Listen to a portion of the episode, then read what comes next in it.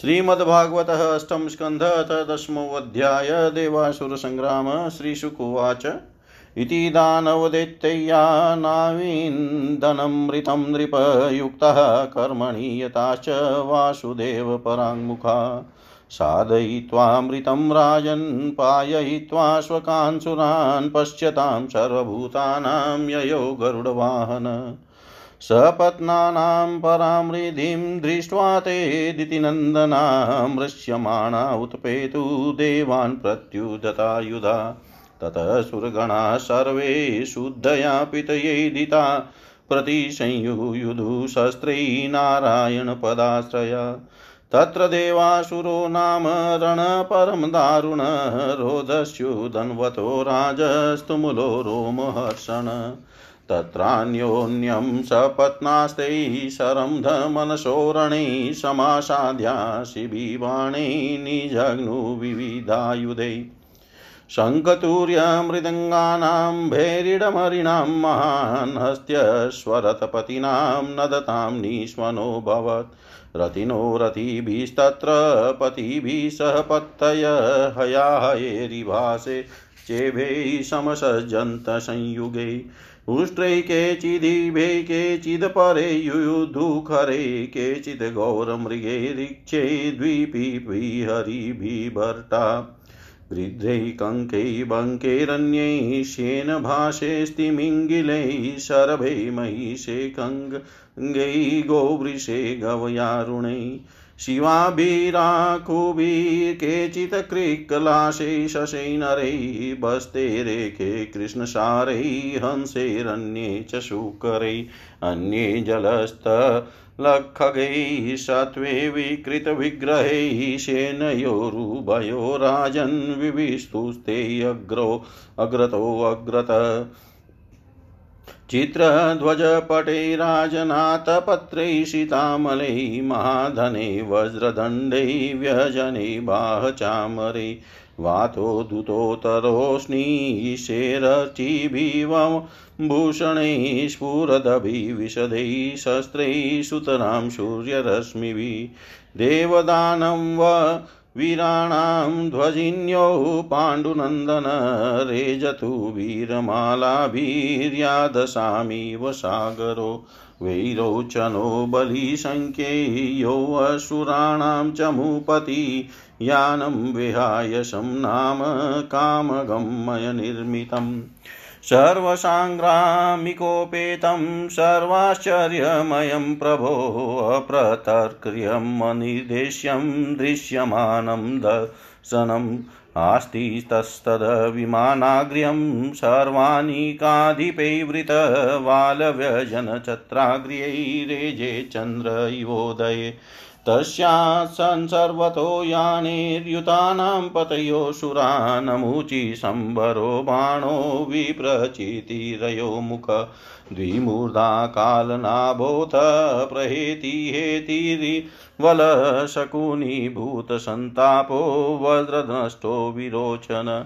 हयग्रीवशङ्कुशिरा, कपिलो मेघदुन्दुभिः तारकचक्रदृकशुम्भो निशुम्भो भोजम्ब उत्कल अरिष्टोऽरिष्टनेमिश्च मयश्च त्रिपुराधिप, अन्ये पोलोमकालेया निवातकवचादय अलब्धभागा सोमस्य, केवलं क्लेशभागिनः सर्व एते रणमुखे बहुशो निजितामरा।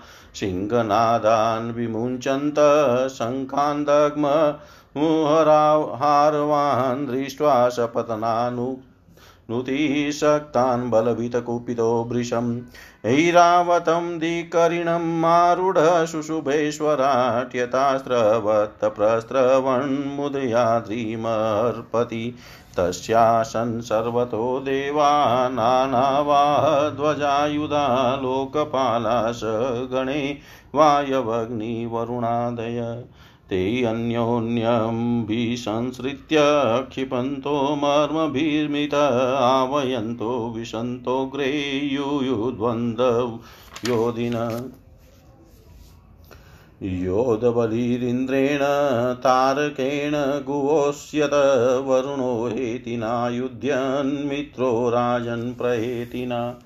यमस्तु कालनाभेन विश्वकर्मामयेन वै शम्बरो युयुधे त्वष्ट्रा सवित्रा तु विरोचन अपराजितेन नमुचिरश्विनो वृषपर्वणा सूर्यो बलिसुते देवो बाणज्येष्ठे शतेन च राहुणा च तथा सोमपुलोम्ना युयुधे नीलनिशुम्भशुम्भय देवी भद्रकाली तरश्विनी वृषाकपिस्तु जम्बेन महिषेण विभावशु इल्वलसवातापि ब्रह्मपुत्रेररिन्दम। कामदेवेन दुर्मस उत्कलो मातृभिः सह बृहस्पतिश्चोषनशा नरकेन् शनैश्चर। मरुतो निवातकवचैः काले येष काल्येरवसवोमरा विश्वे देवास्तु पौलोमयी रुद्रः क्रोधवशैः सह। त एव माजावसुरः सुरेन्द्रा, द्वन्द्वेन सहत्य च युध्यमाना। अन्योन्यमासाद्य निजग्नुरोजसा जिगीषवस्तीक्ष्णशराशितो मरै भुषुण्डीभिश्चक्रगदिष्टपट्टिशैः शक्त्युल्मुखैः प्राश परस्वधैरपि निस्त्रींसबलैः परिघैः समुद्गरैः सभिनिन्दपालैश्च शिरांसि चिच्छिदु गजास्तौरङ्गाः शरथा पदातय सारोहवाः विविधा विखण्डिता निकृतबाहुरशिरोङ्ग्राङ्ग्रयच्छिन्नध्वजेष्वासतनुत्रभूषणा तेषां पादाघाता रथाङ्गचूर्णिता दायोधनादुल्बन्नुतितस्तदा रेणुर्दिशः खं धूर्द्युर्मणिं च चादयन्यवततास्त्रिकस्त्रुभिः परिप्लुतात् शिरोभिरुद्धोत्तकिरीटकुण्डलैः शरम्भदृग्भिः परिदष्ट परिदष्टदच्छदैः महाभुजैः साभरणैः सायुद्धैः सा प्राश्रिता भूकर्भोरुभिः बभो कबन्धास्तत्र चोत्पेतु पतितस्वशिरो वक्षिभिः उद्याता युद्धदो दण्डराधावन्तो भटान् मृदे बलिमहेन्द्रं दशभिस्त्रीभिरेरावतं शरैः चतुभिः चतुरो वाहने केनारोहमार्चयत्।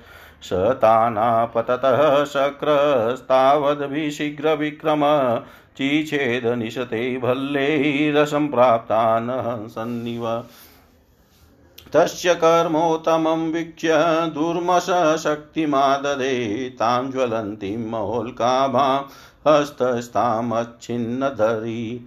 ततः शूलं, ततः प्राशं, ततः स्तोमरमृष्टय यद यजस्त्रं समादध्यात् तच्छिन्नद विभु। ससजाताशुरीं मायामन्तर्धान गतोऽसुर ततः प्रादुर्भूचेलसुराणि कोपरि प्रभो। ततो निपेतुस्तरवो दह्यमाना दवाग्निना दवाग्निना शिलाशटङ्की शक शिलाशण्टङ्कशिखराश्चूर्णयन्त्यो द्विषज्वलम् महोरगासमुत्पेतु दन्दशुकाशवृश्चिका सिंहव्याघ्रवराश्च मर्दयन्तो महागजान्।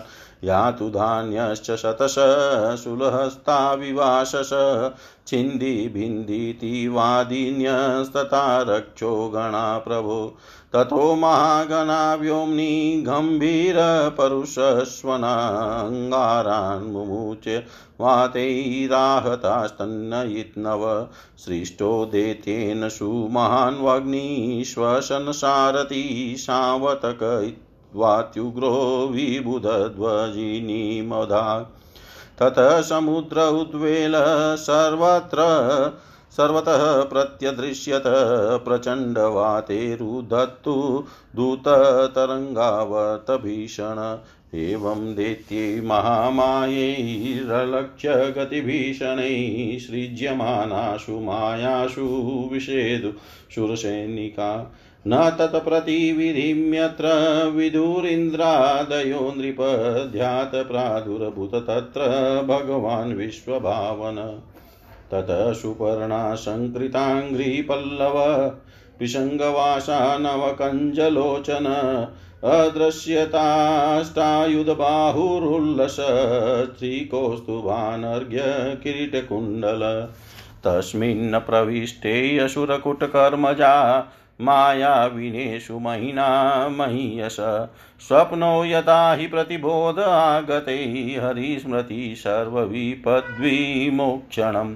दृष्ट्वा मृदे गरुडवाहम्बि वामि भारिवाह आविद्य शूलमहीनोदतकालनेमि तल्लीलया गरुडमुद्निपतद गृहीत्वा तेनाह न नृपस्वाहं मरीं त्रयदिश मालीषु माल्यतिबलो युधिपेततुर्यचक्रेण कृतशिरसा बत माल्यवास्तम आहत्यतिगमगदयाहन दण्डजेन्द्रं तावच्छिरो छिन्नधरे नदतो वरिणाद्य ओ छिन्नधरे वरिणाद्य श्री सुखदेव जी कहते हैं, परीक्षित यद्यपि दानव और दैत्यों ने बड़ी सावधानी से समुद्र मंथन की चेष्टा की थी, फिर भी भगवान से विमुख होने के कारण उन्हें अमृत की प्राप्ति नहीं हुई। राजन भगवान ने समुद्र को मत कर अमृत निकाला और अपने निज जन देवताओं को पिला दिया।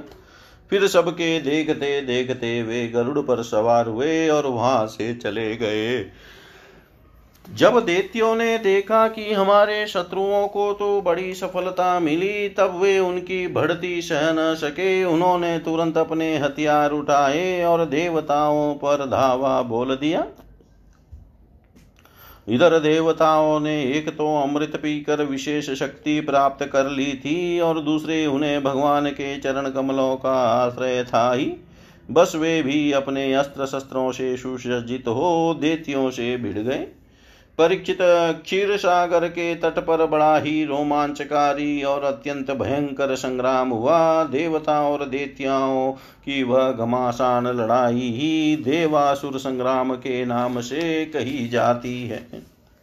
दोनों ही एक दूसरे के प्रबल शत्रु हो रहे थे। दोनों ही क्रोध से भरे हुए थे। एक दूसरे को सामने सामने पाकर तलवार, बाण और अन्य अनेकानेक अस्त्र शस्त्रों से परस्पर चोट पहुँचाने लगे। उस समय लड़ाई में शंकतुर ही मृदंग नगारे और डमरू बड़े ज़ोर से बजने लगे। हाथियों की चिघाड़, घोड़ों की हिनहिनाहट, रथों की घड़घड़ाहट और पैदल सेना की चिल्लाहट से बड़ा कोलाहल मच गया। रणभूमि में रथियों के साथ, रथी पैदल के साथ, पैदल घुड़सवारों के साथ, घुड़सवार एवं हाथी वालों के साथ, हाथी वाले भिड़ गए। उनमें से कोई कोई भी ऊंटों पर, हाथियों पर और गधों पर चढ़कर लड़ रहे थे तो कोई कोई गौर मृग भालू बाघ और सिंहों पर कोई कोई सैनिक गिद्ध कंक बगुले बाज और भाष पक्षियों पर चढ़े हुए थे तो बहुत से तिम मिंगल मच्छ सरभ भैंसे, गेंडे, बैल, नील गाय और जंगली सांडों पर सवार थे। किसी किसी ने सियारिन चूहे गिरगिट और खरहों पर ही सवारी कर ली थी तो बहुत से मनुष्य बकरे, कृष्णसार मृग हंस और सूरों पर चढ़े थे। इस प्रकार जल स्थल एवं आकाश में रहने वाले तथा देखने में भयंकर शरीर वाले बहुत से प्राणियों पर चढ़कर कई नित्य में आगे आगे घुस गए।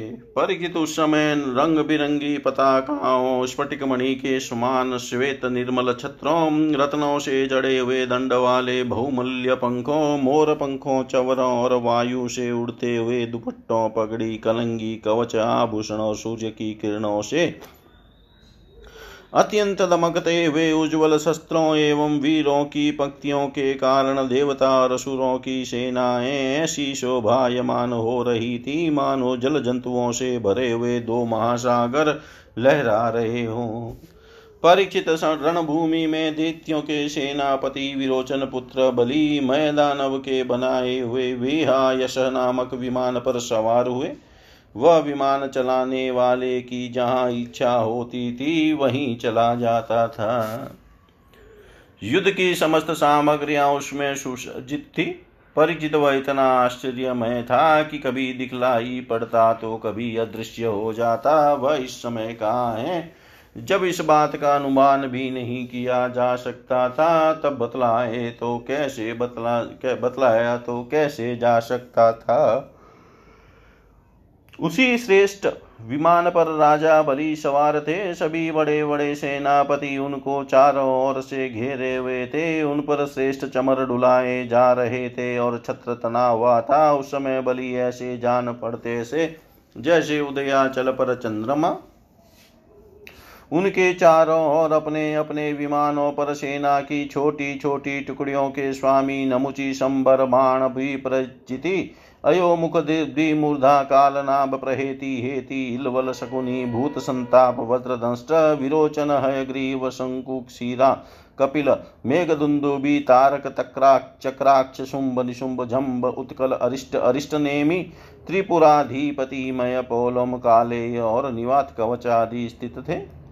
ये सब के सब समुद्र मंथन में सम्मिलित थे, परंतु इन्हें अमृत का भाग नहीं मिला। केवल क्लेश ही हाथ लगा था। इन सब असुरों ने एक नहीं, अनेक बार युद्ध में देवताओं को पराजित किया था। इसलिए वे बड़े उत्साह से सिंहनाद करते हुए अपने घोर स्वर वाले शंख बजाने लगे।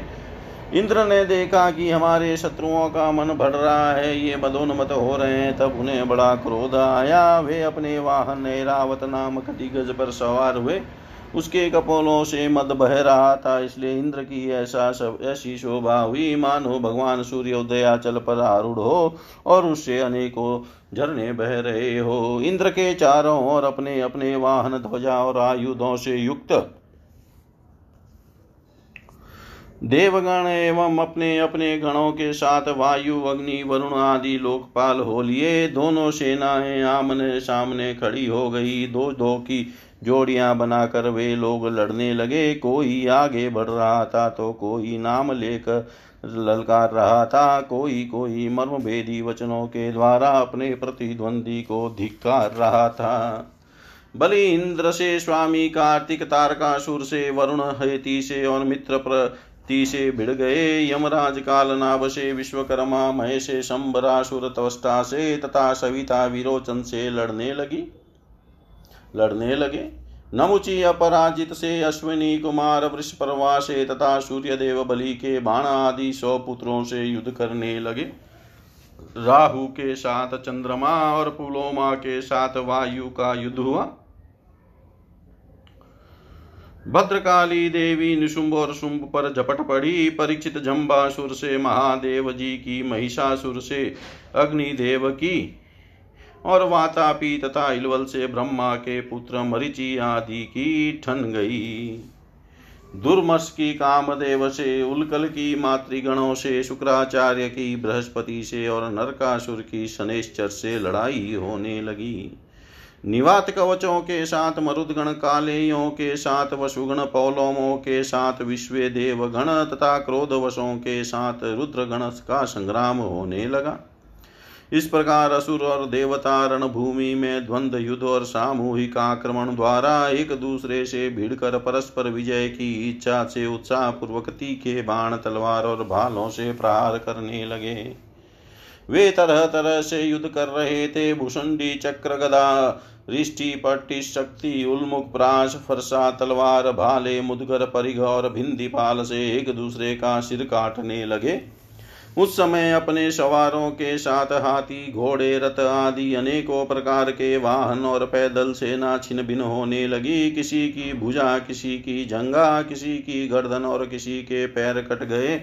तो किसी किसी की ध्वजा, धनुष, कवच और आभूषण ही टुकड़े टुकड़े हो गए। उनके चरणों की धमक और रथ के पहियों की रगड़ से पृथ्वी खुद गई। उस समय रणभूमि में से ऐसी प्रचंड धूल उठी कि उसने दिशा, आकाश और सूर्य को भी ढक दिया, परंतु थोड़ी ही देर में खून की धारा से भूमि आप्लावित तो हो गई और कहीं धूल का नाम भी न रहा। तदनंतर लड़ाई का मैदान कटे हुए शीरों से भर गया। किसी के मुकुट और कुंडल गिर गए थे तो किसी की आँखों से क्रोध की मुद्रा प्रकट हो रही थी। किसी किसी ने अपने दांतों से होठ दबा रखा था।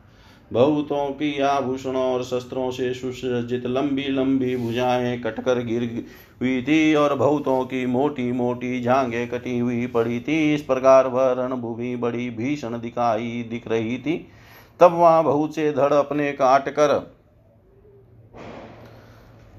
अपने कटकर गिरे हुए शीरों के नेत्रों से देखकर हाथों में हथियार उठा, वीरों की ओर दौड़ने और उछलने लगे। राजा बलि ने दस बाण इंद्र पर, तीन उनके वाहन ऐरावत पर, चार ऐरावत के चार चरण रक्षकों पर और एक मुख्य महावत पर इस प्रकार कुल अठारह बाण छोड़े। इंद्र ने देखा कि बलि के बाण तो हमें घायल करना ही चाहते हैं। तब उन्होंने बड़ी फूर्ति से, उतने ही तीखे, भल नामक बाणों से उनको वहाँ तक पहुँचने से पहले ही हँसते हँसते काट डाला। इंद्र की यह प्रशंसनीय फूर्ति देखकर राजा बलि और भी चिढ़ गए। उन्होंने एक बहुत बड़ी शक्ति जो बड़े भारी लू के समान जल रही थी उठाई, किंतु अभी वह उनके हाथ में ही थी, छूटने न पाई थी कि इंद्र ने उसे भी काट डाला। इसके बाद बलि ने एक के पीछे एक क्रमशः शूल, प्रास, तोमर और शक्ति उठाई, परंतु वे जो जो शस्त्र हाथ में उठाते, इंद्र उन्हें टुकड़े टुकड़े कर डालते। इस हस्त लाघव से इंद्र का ऐश्वर्य और भी चमक उठा। परीक्षित अब इंद्र की फूर्ति से घबरा कर पहले तो बलि अंतर ध्यान हो गए, फिर उन्होंने आसुरी माया की सृष्टि की, तुरंत ही देवताओं की सेना के ऊपर एक पर्वत प्रकट हुआ। उस पर्वत से दावाग्नि से जलते हुए वृक्ष और टंकी जैसी तीखी धार वाले शिखरों के साथ नुकीली शिलाएँ गिरने लगी, इससे देवताओं की सेना चकनाचूर होने लगी।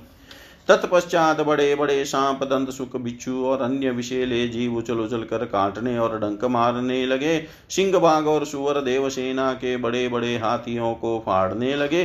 परिचित हाथों में शूल लिए मारो, काटो, इस प्रकार चिल्लाती हुई सैकड़ों नड़ंग राक्षसियाँ और राक्षस भी वहाँ प्रकट हो गए। कुछ ही क्षण बाद आकाश में बादलों की घनघोर घटाएँ मंडराने लगी। उनके आपस में टकराने से बड़ी गहरी और कठोर गर्जना होने लगी, बिजलियाँ चमकने लगी और आंधी के जगजोरने से बादल अंगार की वर्षा करने लगे। दैत्यराज बलि ने प्रलय की अग्नि के समान बड़ी भयानक आग की सृष्टि की। यह बात की बात में वायु की सहायता से देवसेना को जलाने लगी। थोड़ी ही देर में ऐसा जान पड़ा कि प्रबल आंधी के थपेड़ों से समुद्र में बड़ी बड़ी लहरें और भयानक भंवर उठ रहे हैं और वह अपनी मर्यादा छोड़कर चारों ओर से देवसेना को घेरता उमड़ा आ रहा है। इस प्रकार जब उन भयानक असुरों ने बहुत बड़ी माया की सृष्टि की और स्वयं अपनी माया के प्रभाव से क्षिप रहे न दिखने के कारण उन पर प्रहार भी नहीं किया जा सकता था। तब देवताओं के सैनिक बहुत दुखी हो गए। परिचित इंद्र आदि देवताओं ने उनकी माया का प्रतिकार करने के लिए बहुत कुछ सोचा, विरांत विचारा, परंतु उन्हें कुछ न सूझा। तब उन्होंने विश्व के जीवन दाता भगवान का ध्यान किया और ध्यान करते ही वे वहीं प्रकट हो गए। बड़ी ही सुंदर झांकी थी गरुड़ के कंधे पर उनके चरण कमल विराजमान थे, नवीन कमल के समान बड़े ही कोमल नेत्र थे पीताम्बर धारण किए हुए थे। आठ भुजाओं में, आठ आयुध, गले में कौस्तुभ मणि, मस्तक पर अमूल्य मुकुट एवं कानों में कुंडल झलमला रहे थे। देवताओं ने अपनी नेत्रों से भगवान की इस छवि का दर्शन किया। परम पुरुष परमात्मा के प्रकट होते ही उनके प्रभाव से असुरों की वह कपट भरी माया विलीन हो गई। ठीक वैसे ही जैसे जग आ जाने पर स्वप्न की वस्तुओं का पता नहीं चलता, ठीक ही है भगवान की स्मृति समस्त विपत्तियों से मुक्त कर देती है।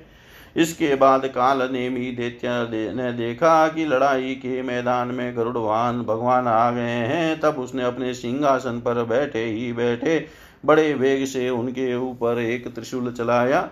वह गरुड़ के सिर पर लगने वाला ही था कि खेल खेल में भगवान ने उसे पकड़ लिया और उसी त्रिशूल से उसके चलाने वाले काल नेमी दैत्य तथा उसके वाहन को मार डाला। माली और सुमाली दो दैत्य बड़े बलवान थे। भगवान ने युद्ध में अपने चक्र से उनके सिर भी काट डाले और वे निर्जीव होकर गिर पड़े। तदंतर माल्यवान ने अपनी प्रचंड गदा से गरुड़ पर बड़े वेग के साथ प्रहार किया, परंतु गर्जना करते हुए माल्यवान के प्रहार करते न करते ही भगवान ने चक्र से उसके सिर को भी धड़ से अलग कर दिया। इति श्रीमद्भागवते महापुराणे पारमहंस्यां सहितायामष्टम स्कन्धे देवासुरसङ्ग्रामे दशमोऽध्याय सर्वं श्रीशां सदाशिवार्पणम् अस्तु। ॐ विष्णवे नमः, ॐ विष्णवे नमः, ॐ विष्णवे नमः। श्रीमद्भागवत अष्टम स्कंध एकादशोऽध्याय देवासुर संग्राम की समाप्ति। श्री शुकुवाच अथोऽसुरः प्रत्युपलब्धचेतसः परस्य पुंसपरयानुकम्पया।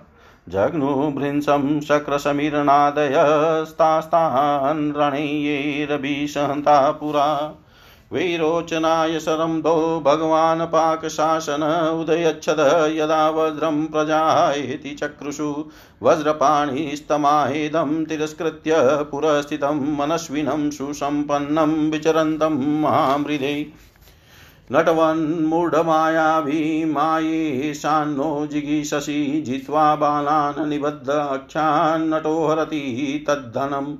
आरुरुक्षन्ति मायाभिरुत्सिस्रप्सन्ति ये दिवं तान्दस्यु न विधुनोम्य ज्ञानपूर्वस्माच पदा दध सोऽहं दुर्मायिनस्ते अद्य व्रजेन शतपर्वणा शिरो हरिष्ये मन्दात्मन् घटस्व ज्ञातिभिः बलिर्वाच सङ्ग्रामे वर्तमानानां कालचोदितकर्मणां कीर्ति जयोऽजयो मृत्युः, सर्वेषां स्युरनुत्क्रमात् तदिदं कालरसनं जना पश्यन्ति शूरय न हस्यन्ति, न शोचन्ति, तत्र यूयम् न वयं मन्यमानानामात्मानं तत्र साधनं गिरो वसाधु शोच्यानां गृह्णोमो मर्मताडनाम्।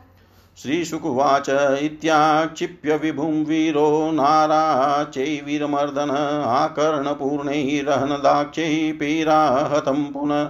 एवं निराकृतो देवो वेदिना तथ्यवादिना नामृशत तदधिक्षेपं तोत्राहतैदीप प्रहरतः कुलिशं तस्मामोघं परमर्दनं शयानो न्यपतद्भूमौ खिनपक्ष इवाचल। सखायं पतितं दृष्ट्वा जम्बो बलिशकसुरतभ्ययात् सौहृदं सख्युहतस्यप्य तस्यापि समाचरन्। स सिंहवाह आसाद्य गदामुद्यम्य रहंसा जनावताडय चक्रं गजं च सुमहाबल गदाप्रहारव्यतितो भृशं विवलितो गज जानुभ्यां धरणिं स्पृष्ट्वा कस्मलं परमं ययो। ततो रतो मातलीना हरिभिदशतैवृत आनीतो द्वीपमुत्सृज्य रता रथमारुरुहे विभु। तस्य ततः पूजयन् कर्म यन्तु दानव सत्तमशूलेन जलतां तं तु स्मयमानोहनं हृदय शेरुजं सुदुर्मसां सत्त्वमालम्ब्यस्मातलीन्द्रो जमस्य सङ्क्रुधो वज्रेणापारच्चिर जम्भं श्रुत्वा हतं तस्य ज्ञातयो नारदादृशैः नमुचिश्च बलं पाकस्तत्रापेतुस्त्वरान्वितः वचोभिः परुषेरिन्द्रमर्दयन्तो वश्य मर्मसु शरेरवाकीरणमया धाराभिरिव पर्वतम्।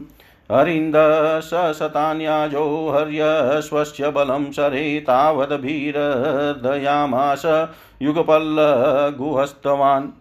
शताभ्यां मातलिं पाको रथं सा वयं पृथक् सकृतनुसन्धानमोक्षेण तददभूतम् अद्भुतरणे।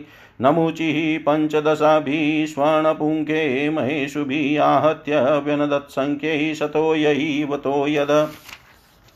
सर्वतः शरकुटेन शक्रं शरतसारथिं च छादयामासुरसुरा प्रावृतसूर्यमिवाम्बुधा लक्षयन्तस्तमतीव विवल्ला विचुक्रुसुदेवगणा सहानुगः अनायकः शत्रुबलेन निर्जिता वणिक्पथा भिन्नप भिन्ननवो यथार्णवै ततस्तुराषाढीषु बद्धपञ्जराद्विनिर्गतः शाश्वरतध्वजाग्रणी बभौ दिशकं पृथिवीं च रोचयन् स्वतेजसा सूर्यैव क्षपात्यये।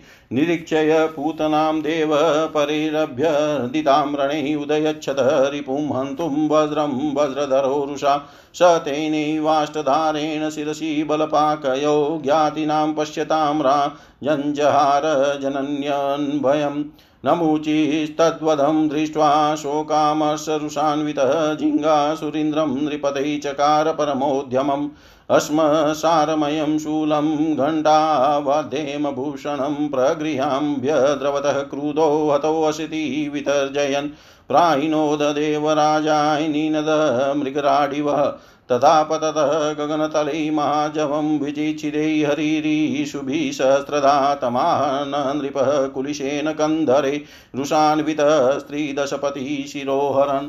न तस्य हि त्वचमपि वज्र उज्जितो विवेदय सुरपति नोजशेरितः।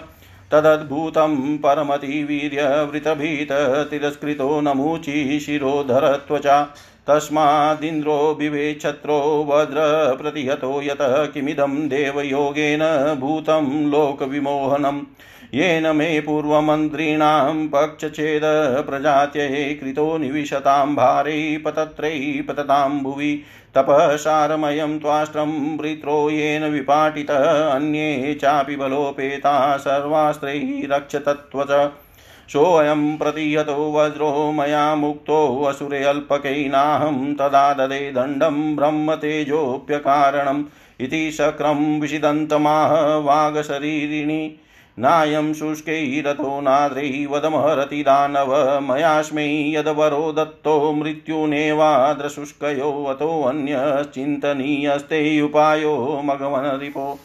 तां देवीं गिरिमाकर्ण्यं मध्वांशु समाहित ध्यायन फेणमथा पश्य धूपायमुभयात्मकम् न शुष्केन न चाद्रेण जहार न मुचै शिरः, न तं तुष्टो भूमुनिर्गणा मालेश्चावकिरन् गन्धर्वमुख्यो जगतु विश्वावसुर सुपरावसु देवदुन्दुभयो नेदु नर्तक्यो ननु तु मदा अन्येऽप्येव प्रतिद्वन्द्वान्यवायवग्निवरुणादय सुदया मायासुरस्त्रौघे मृगा अन्केशरिणो यथा ब्रह्मणा प्रेषितो देवान् देवसी नारदो नृप वारयामाश विबुधान् दृष्ट्वा दानवसङ्क्षयम् नारदुवाच भवदभीरमृतं प्राप्तं नारायणभुजात्रये श्रिया समेधिता सर्व उपारमत विग्रहा श्रीशुकुवाच संयम्य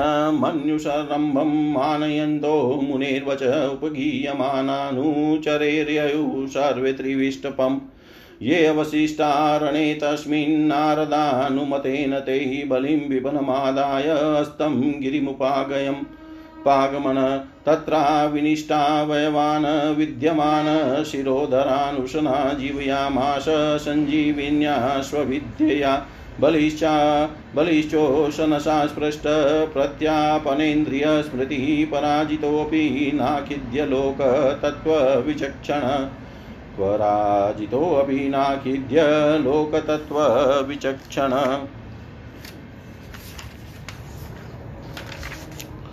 श्री सुखदेव जी कहते हैं, परीक्षित परम पुरुष भगवान की अहेतु की कृपा से देवताओं की घबराहट जाती रही। उनमें नवीन उत्साह का संचार हो गया। पहले इंद्र वायु आदि देवगण रणभूमि में जिन जिन देत्यों से आहत हुए थे, उन्हीं के ऊपर अब वे पूरी शक्ति से प्रहार करने लगे। परम ऐश्वर्यशाली इंद्र ने बलि से लड़ते लड़ते जब उन पर क्रोध करके वज्र उठाया, तब सारी प्रजा में हाहाकार मच गया। बलि अस्त्र शस्त्र से सुसज्जित हो, सुसज्जित होकर बड़े उत्साह से युद्ध भूमि में बड़ी निर्भयता से डटकर विचर रहे थे। उनको अपने सामने ही देख कर हाथ में वज्र लिए हुए इंद्र ने उनका तिरस्कार करके कहा मूर्ख जैसे नट बच्चों की आँखें बाँध कर अपने जादू से उनका धन ऐंट लेता है, वैसे ही तू माया की चालों से हम पर विजय प्राप्त करना चाहता है। तुझे पता नहीं कि हम लोग माया के स्वामी हैं, वह हमारा कुछ नहीं बिगाड़ सकती। जो मूर्ख माया के द्वारा स्वर्ग पर अधिकार करना चाहते हैं और उसको लांग कर ऊपर के लोकों में भी धाक जमाना चाहते हैं, उन लूटेरे मूर्खों को मैं उनके पहले स्थान से भी नीचे पटक देता हूँ। ना समझ तूने माया की बड़ी बड़ी चालें चली है, देख आज मैं अपने सौधार वाले वज्र से तेरा सिर धड़ से अलग किए देता हूँ। तू अपने भाई बंधुओं के साथ जो कुछ कर सकता हो, करके देख ले। बलि ने कहा इंद्र जो लोग काल शक्ति की प्रेरणा से अपने कर्म के अनुसार युद्ध करते हैं। उन्हें जीत या हार यश या अपयश अथवा मृत्यु मिलती ही है। इसी से ज्ञानी जन इस जगत को काल के अधीन समझ कर न तो विजय होने पर हर्ष से फूल उठ, उठते हैं और न तो अपकीर्ति हार अथवा मृत्यु से मृत्यु से शोक के ही वशीभूत होते हैं। तुम लोग इस तत्व से अनभिज्ञ हो। तुम लोग अपने को जय पराजय आदि का कारण करता मानते हो। इसलिए महात्माओं की दृष्टि से तुम शोचनीय हो। हम तुम्हारे मर्म स्पर्शी वचनों को स्वीकार ही नहीं करते। फिर हमें दुख क्यों होने लगा? श्री सुखदेव जी ने कह, श्री सुखदेव जी कहते हैं वीर बलि ने इंद्र को इस प्रकार फटकारा बलि की फटकार से इंद्र कुछ झेप गए। तब तक वीरों का मान वर्धन करने वाले बलि ने अपने धनुष को कान तक खींच खींच कर बहुत से बाण मारे। सत्यवादी देव शत्रु बलि ने इस प्रकार इंद्र का अत्यंत तिरस्कार किया। अब तो इंद्र अंकुश से मारे हुए हाथी की तरह और भी चिढ़ गए। बलि का आक्षेप वे सहन न कर सके। शत्रुघाती इंद्र ने बलि पर अपने अमोघ वज्र का प्रहार किया। उसकी चोट से बलि पंख कटे हुए पर्वत के समान अपने विमान के साथ पृथ्वी पर गिर पड़े। बलि का एक बड़ा हितेशी और घनिष्ठ मित्र जम्बासुर था। अपने मित्र के गिर जाने पर भी उनको मारने का बदला लेने के लिए वह इंद्र के सामने आ खड़ा हुआ। सिंह पर चढ़कर वह इंद्र के पास पहुँच गया और बड़े वेग से अपनी गदा उठाकर उनके जत्रु स्थान हंसली पर प्रहार किया। साथ ही इस महाबली ने एरावत पर भी एक गदा जमाई। गदा की चोट से एरावत को बड़ी पीड़ा हुई। उसने व्याकुलता से घुटने टेक दिए और फिर मूर्छित हो गया। उसी समय इंद्र का सारथी मातली हज़ार घोड़ों से जुता हुआ रथ ले आया और शक्तिशाली इंद्र ऐरावत को छोड़कर तुरंत रथ पर सवार हो गए। दानव श्रेष्ठ जम ने रणभूमि में मातली के इस काम की बड़ी प्रशंसा की। और मुस्कुराकर चमकता हुआ त्रिशूल उसके ऊपर चलाया। मातली ने धैर्य के साथ इस असह्य पीड़ा को सह लिया। तब इंद्र ने क्रोधित होकर अपने वज्र से जम का सिर काट डाला। देवर्षि नारद से जम्बासुर की मृत्यु का समाचार जानकर उसके भाई बंधु नमुची बल और पाक झटपट रणभूमि में आ पहुँचे। अपने कठोर और मर्म स्पर्शी वाणी से उन्होंने इंद्र को बहुत कुछ बुरा भला कहा, और जैसे बादल पहाड़ पर मुसलधार पानी बरसाते हैं, वैसे ही उनके ऊपर बाणों की झड़ी लगा दी। बल ने बड़े हस्त लाघव से एक साथ ही एक हज़ार बाण चलाकर इंद्र के एक हज़ार घोड़ों को घायल कर दिया। पाक ने सौ बाणों से मातली को और सौ बाणों से रथ के एक एक अंग को छेद डाला। युद्ध भूमि में यह बड़ी अद्भुत घटना हुई कि एक ही बार इतने बाण उसने चढ़ाए और चलाए। नमुची ने बड़े बड़े पंद्रह बाणों से जिनमें सोने के पंख लगे हुए थे, इंद्र को मारा और युद्ध भूमि में वह जल से भरे बादल के समान गरजने लगा। जैसे वर्षा काल के बादल सूर्य को ढक लेते हैं, वैसे ही असुरों ने बाणों की वर्षा से इंद्र और उनके रथता सारथी को भी चारों ओर से ढक दिया। इंद्र को न देख कर देवता और उनके अनुचर अत्यंत विह्वल होकर रोने, चिल्लाने लगे। एक तो शत्रुओं ने उन्हें हरा दिया था और दूसरे अब उनका कोई सेनापति भी न रह गया था। उस समय देवताओं की ठीक वैसी ही अवस्था हो रही थी, जैसे बीच समुद्र में नाव टूट जाने पर व्यापारियों की होती है। परंतु थोड़ी ही देर में शत्रुओं के बनाए हुए बाणों के पिंजड़े से घोड़े रथ ध्वजा और सारथी के साथ इंद्र निकल आए। जैसे प्रातः काल सूर्य अपनी किरणों से दिशा, आकाश और पृथ्वी को चमका देते हैं, वैसे ही इंद्र के तेज से सबके सब जगमगा उठे। वज्रधारी इंद्र ने देखा कि शत्रुओं ने रणभूमि में हमारी सेना को रौंद डाला है। तब उन्होंने बड़े क्रोध से शत्रु को मार डालने के लिए वज्र से आक्रमण किया। परीक्षित उस आठ धार वाले पहने वज्र से, उन देत्यों के भाई बंधुओं को भी भयभीत करते हुए उन्होंने बल और पाक के सिर काट लिए। परीक्षित अपने भाइयों को मरा हुआ देख नमुची को बड़ा शोक हुआ। वह क्रोध के कारण आपे से बाहर होकर इंद्र को मार डालने के लिए जी जान से प्रयास करने लगा। इंद्र, अब तुम बच नहीं सकते। इस प्रकार ललकारते हुए एक त्रिशूल उठाकर वह इंद्र पर टूट पड़ा। वह त्रिशूल फौलाद का बना हुआ था। सोने के आभूषणों से विभूषित था और उसमें घंटे लगे हुए थे। नमुची ने क्रोध के मारे सिंह के समान गरज कर इंद्र पर वह त्रिशूल चला दिया। परीक्षित इंद्र ने देखा कि त्रिशूल बड़े वेग से मेरी ओर आ रहा है। उन्होंने अपने बाणों से आकाश में ही उसके हज़ारों टुकड़े कर दिए और इसके बाद देवराज इंद्र ने बड़े क्रोध से उसका सिर काट लेने के लिए उसकी गर्दन पर वज्र मारा। यद्यपि इंद्र ने बड़े वेग से वह वज्र चलाया था, परंतु यह उस यशस्वी वज्र से उसके चमड़े पर खरोंच तक नहीं आई। यह बड़ी आश्चर्यजनक घटना हुई कि जिस वज्र ने महाबली वृतासुर का शरीर टुकड़े टुकड़े कर डाला था, नमुचे गले की त्वचा ने उसका तिरस्कार कर दिया। जब वज्र नमुची का कुछ न बिगाड़ सका, तब इंद्र उससे डर गए। वे सोचने लगे कि देव योग से संसार भर को संशय में डालने वाली यह कैसी घटना हो गई। पहले युग में जब ये पर्वत पांखों से उड़ते थे और घूमते फिर के भार के कारण पृथ्वी पर गिर पड़ते थे, तब प्रजा का विनाश होते कर इसी वज्र से मैंने उन पहाड़ों की पांखें काट डाली थी।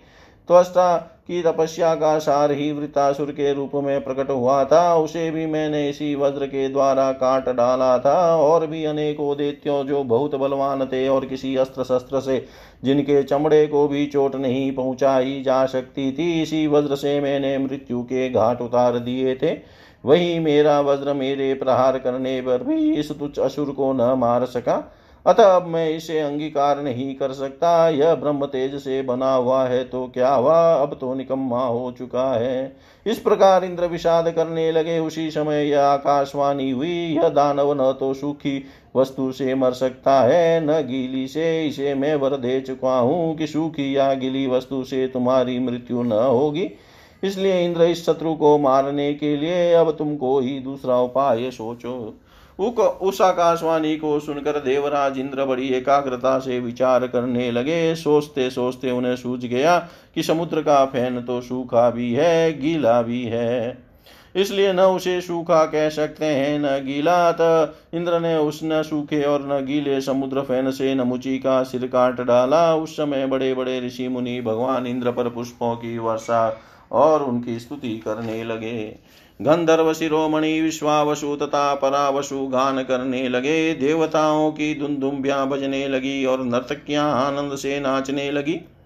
इसी प्रकार वायु, अग्नि, वरुण आदि दूसरे देवताओं ने भी अपने अस्त्र शस्त्रों से विपक्षियों को वैसे ही मार गिराया, जैसे सिंह हरिणों को मार डालते हैं।